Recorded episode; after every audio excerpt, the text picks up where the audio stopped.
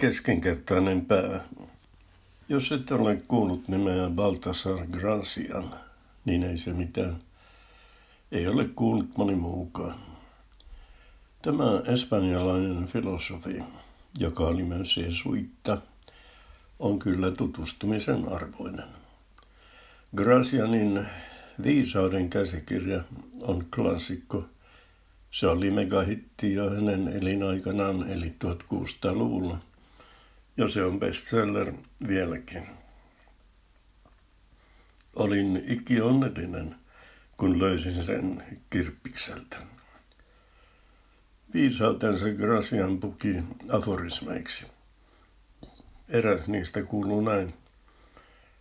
Keskinkertainen pää pääsee ahkeruudella pitemmälle kuin etevä ilman ahkeruutta. Minun pääni kuuluu keskinkertaisiin mutta en ole kovin ahkera.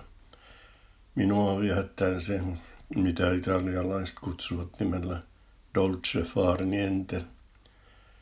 Se on englanniksi sweet idleness ja suomeksi ihana joutilaisuus.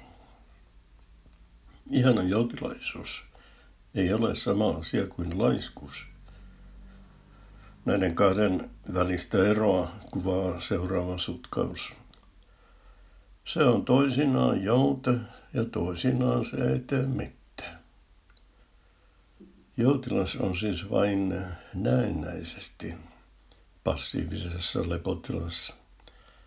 Mutta tosiasiassa hän on valmis tekemään jotain heti, kun joku työ kohdalle sattuu. Omalle kohdalleni töitä on sattunut melkoisesti ja olen selvinnyt niistä, jos en muuten, niin kepluttelemalla. Minun onneni ja myös suurin tragediani on ollut syntyä savolaiseksi. Savolaisen tärkein ominaisuus, se mikä on niin paljon ärsyttynyt muun heimoisia, on juonikkuus. Se ei tarkoita kierroutta eikä petollisuutta, vaan nokkeluutta.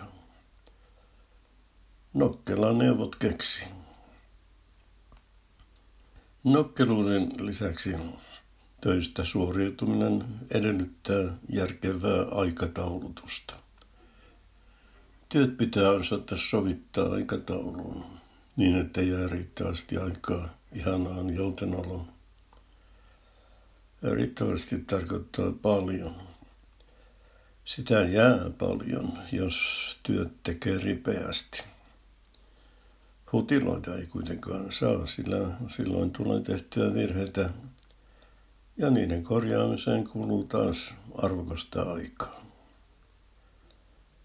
Viisauden käsikirjassa Gracian sanoo, ettei keskinkertaisuus ole mikään ihailun kohde.